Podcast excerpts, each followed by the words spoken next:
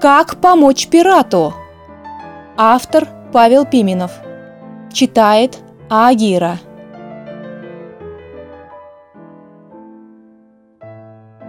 До визита следующего пациента остается еще 10 минут, и я решаю немного прибраться в кабинете.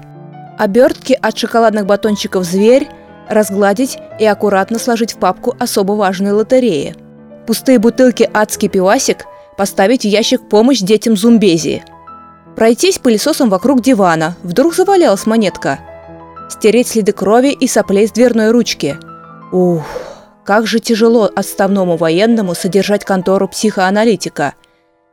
ну приступим. «Входите!» – кричу я в темное пространство за дверью, и оттуда выплывает фигура в поношенном скафандре. Да уж, клиентура у меня бедноватая. На нашем астероиде богачей не водится. А если водится, то не афиширует свое богатство. Пока пациент раздевается, я быстро листаю его карточку, полученную по космосвязи утром. Свенсон Бурка по кличке Ксабан. 45 лет, не женат, профессия разнорабочий, участвовал в битвах Кошачьей Туманности, Гиблом Перекрестке, Северном Провале. Ранения, переломы, контузия. Фотография. Крупный мясистый нос, пухлые губы, покатый лоб и маленькие кругленькие глаза. Вывод. Типичный ворюга, бандит и грабитель. Коп – как называют в наших краях этих искателей приключений, романтиков с заряженным бластером. Космический пират, коп. Жду, когда Свенсон усядется на диване и заговорит первым. Где-то я читал, что это важно – дать пациенту выговориться. Вот и даю им право первого слова. Даже музыку отключаю для торжественности момента. «Мистер Суринама Патаглот?» Что ж, первый тест пациент провалил. Это радует, есть чем работать. Можно просто доктор Сур. Поправляю я больного и врубаю полет Валькирии Вагнера. Вас что-то беспокоит? Пациент мнется, ерзает, беспокойно шевелит руками. Что ж, Вагнер и не таких раскалывал, подождем. Где-то я слышал, что люди более разговорчивы под соответствующую музыку – Поэтому для своего психобизнеса я потратился на мощную квадросистему с сабвуфером. И она себя оправдала на все сто. Еще ни один затворник-молчальник не смог выстоять перед современной техникой психоанализа. Я потерял уверенность, доктор. Вот, наконец-то. Громче, приказываю я. Повторите громче.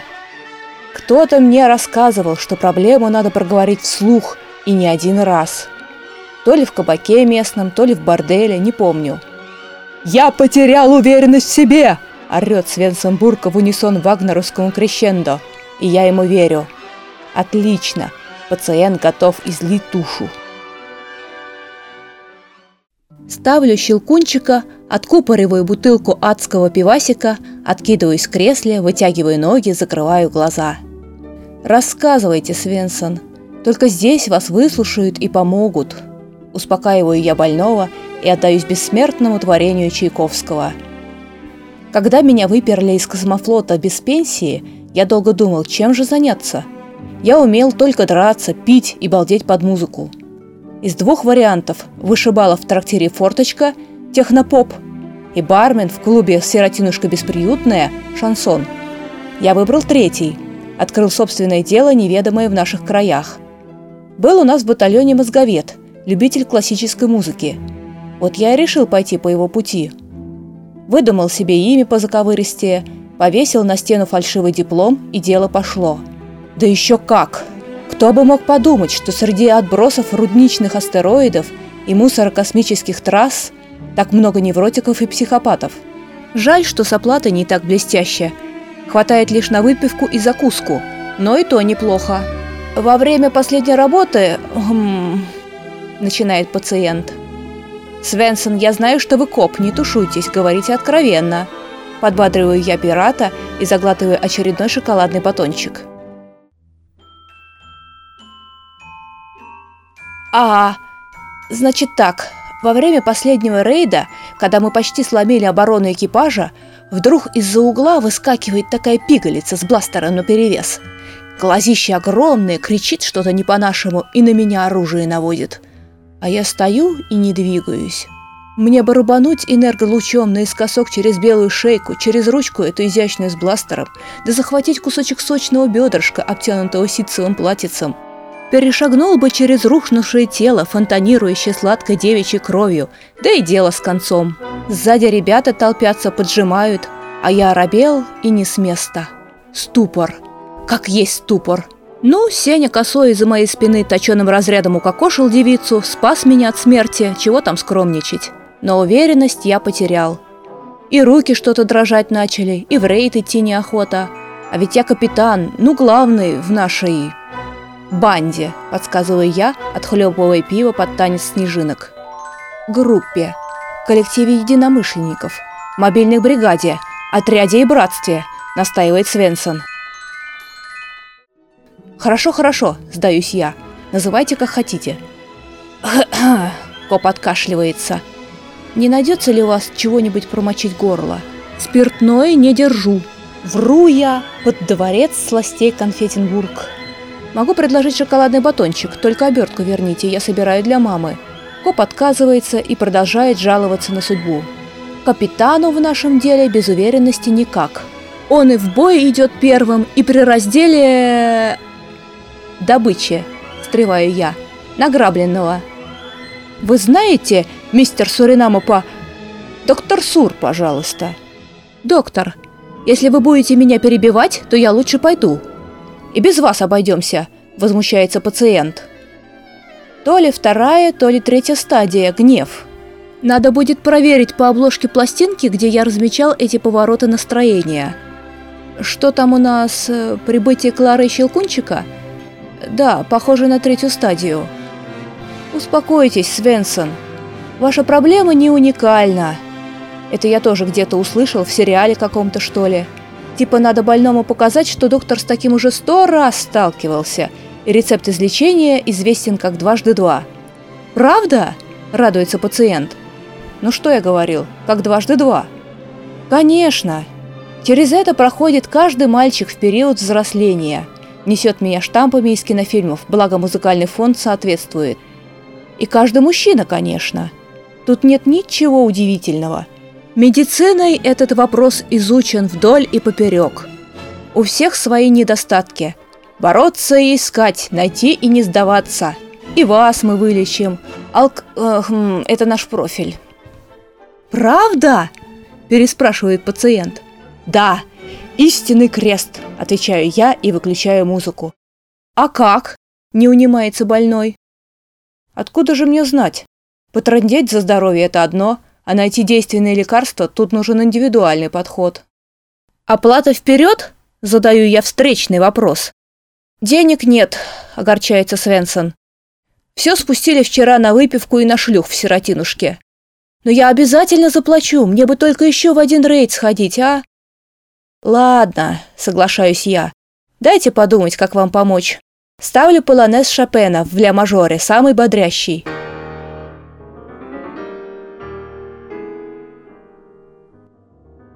Нет-нет, не героический, хотя тот тоже в ля-мажоре. Другой ставлю, номер 13.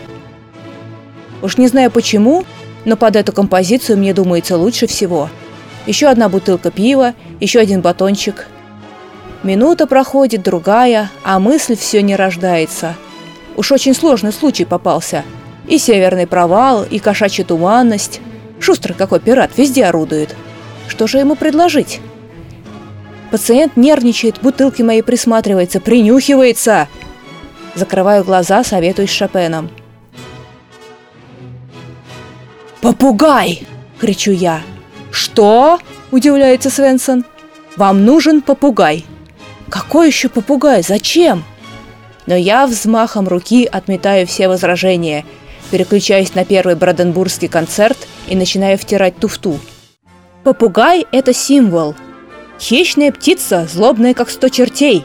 Большой попугай с мощным хохолком. Пожалуй, лучше всего подойдет пальмовый черный кокоду.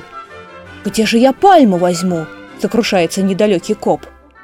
«Пальма не нужна», – объясняю я – это просто так попугай называется. Он будет сидеть не на пальме, а у вас на плече. Готовый ринуться в бой черной молнией, наводя ужас на противника. и в то же время подвластны могучему воину, вам.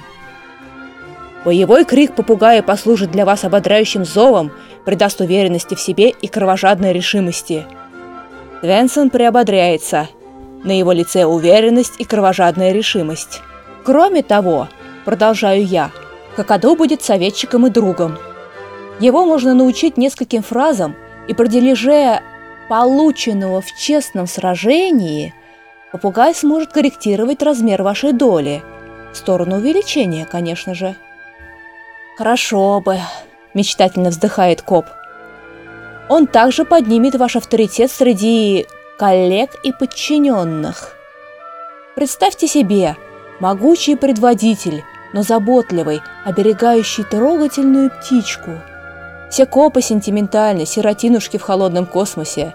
И тут попугай, символ дома, далекой земли, родины бесприютных скитальцев.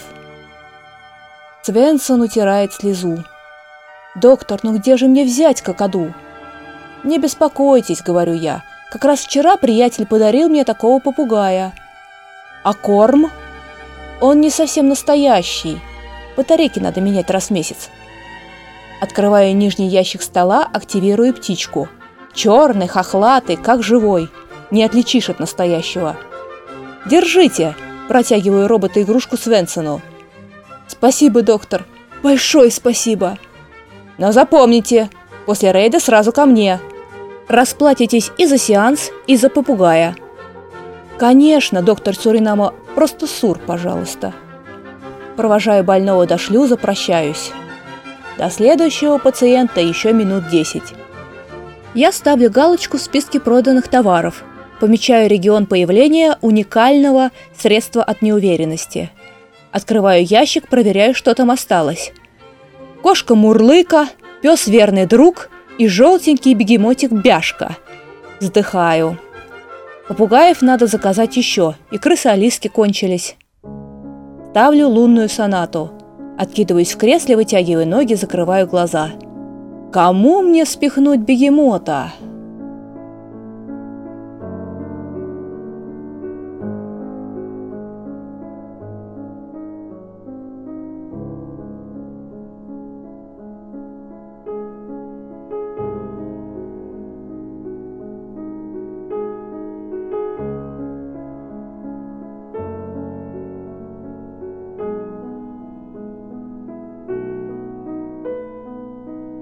Вы слушали рассказ «Как помочь пирату». Автор Павел Пименов. Читала Аагира. Звукооператор Григорий Кабанов.